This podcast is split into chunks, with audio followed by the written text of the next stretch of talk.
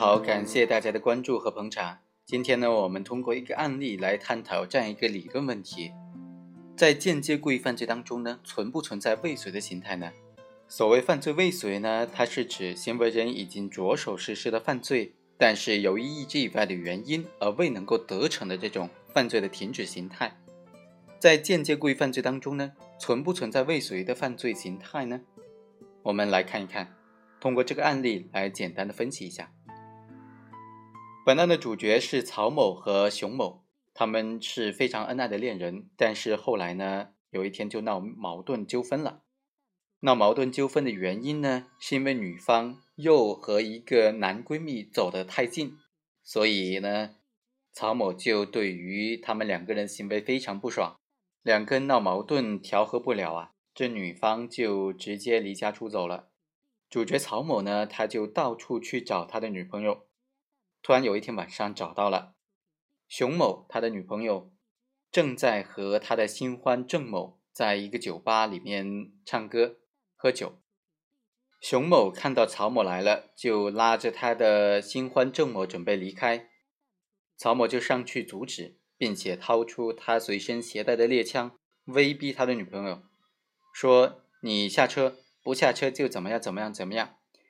结果呢，他的新欢郑某看到这种架势，马上就下车了，趁着曹某不备，扑上去准备抢夺曹某的猎枪。结果曹某在急忙当中啊，就对着郑某的小腿内侧扣动了扳机，子弹呢就打破了郑某的长裤，导致郑某轻微的受伤。这个案件该怎么定性呢？曹某自己就辩称说，他从来没有想过要杀人，他掏出枪只是为了吓唬郑某。在郑某向他扑过来的时候，他本来可以向郑某的头部开枪，但是没有。法院经过审理就认为，曹某明显是违反枪支的管理规定，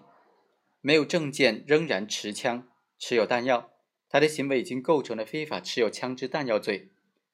曹某在处理和他人的事务的过程当中，因不能够如愿，就持枪进行威胁，并对劝阻他的非法行为的他人进行射击。造成他人轻微伤的后果，应当认定为呢，他的行为已经构成了非法持有枪支弹药罪的这种严重的情形了，情节严重了。在本案当中啊，被告人曹某的行为呢，对于无论是定性为故意杀人罪还是故意伤害罪，都只能够定性为未遂了。那么，如果定性为故意杀人罪或者故意伤害罪，它是不是未遂的形态呢？能不能定性为间接故意杀人或者间接故意伤害罪的未遂形态呢？一开始我已经说了，所谓的犯罪未遂呢，就是已经着手实施犯罪，由于意志以外的原因而未能够得逞的这种犯罪的停止形态。它必须具备三个条件嘛：已经着手，没有发生犯罪分子所追求的这种危害的结果。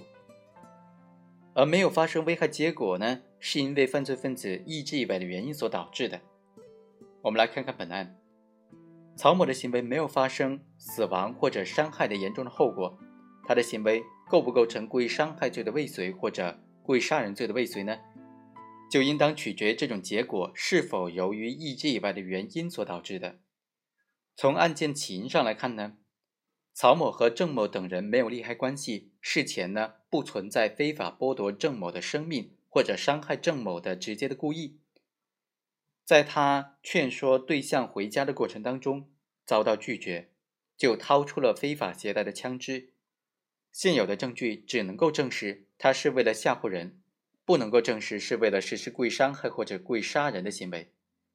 在争夺枪支的过程当中，曹某突然的对郑某开枪。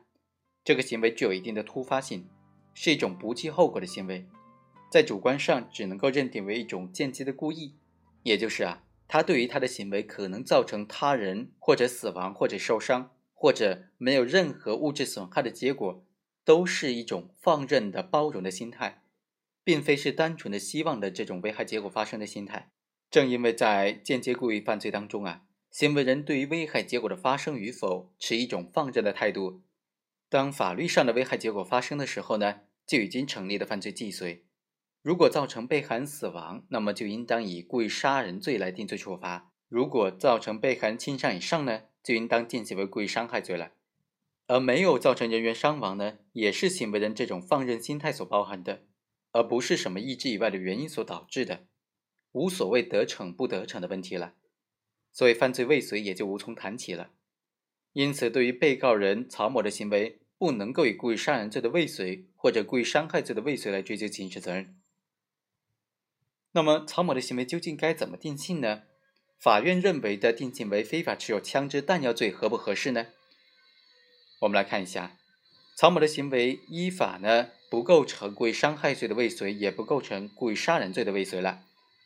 但其实并不是无罪的，因为他确实有这种违反枪支管理规定的行为，非法持有了枪支弹药。按照刑法第一百二十八条的规定，违反枪支管理规定非法的持有枪支弹药的，就判处三年以下有期徒刑、拘役或者管制；情节严重的话，就判处三年以上七年以下。曹某他是不符合配备配置枪支弹药条件的人员，违反枪支的管理规定，擅自的持有枪支弹药，明显已经构成了非法持有枪支弹药罪了。曹某非法持有枪支弹药进入公共场所，而且不计后果的非法的开枪，虽然没有导致他人死伤的这种严重后果，这也应当认定为情节严重了。当然需要说明的是。最高院在发布的关于审理非法制造、买卖、运输枪支弹药、爆炸等等刑事案件具体应用法律有关问题的解释当中呢，虽然明确规定了认定非法持有枪支弹药罪情节严重的五种情形，哪五种呢？第一是非法持有、私藏军用枪支两支以上；第二，非法持有、私藏火药为动力发射枪弹的非军用枪支两支以上，或者以压缩气体等等为动力的。其他非军用枪支五支以上。第三，非法持有、私藏军用子弹一百发以上，气枪铅弹五千发以上，或者其他非军用子弹一千发以上。第四种情形是非法持有、私藏手榴弹三枚以上。第五种情形是达到本条第一款规定的最低的数量标准，并且具有造成严重后果等等其他恶劣情节的。所以说啊。这个司法解释呢，对于非法持有枪支弹药罪当中情节严重呢规定的五种情形，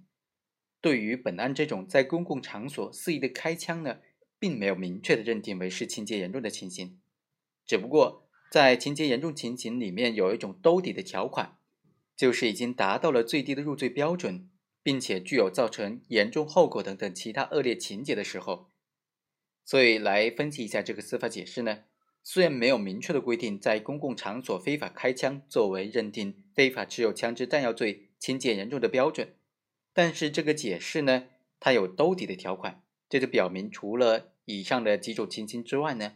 其他的情形，法院根据案件的具体情况，也可以依法认定为非法持有枪支弹药罪的这种情节严重的情形。所以啊，总体上看来呢。法院认定被告人的行为构成非法持有枪支弹药罪情节严重的情形呢，是没有太大问题的。好，我们下期再会。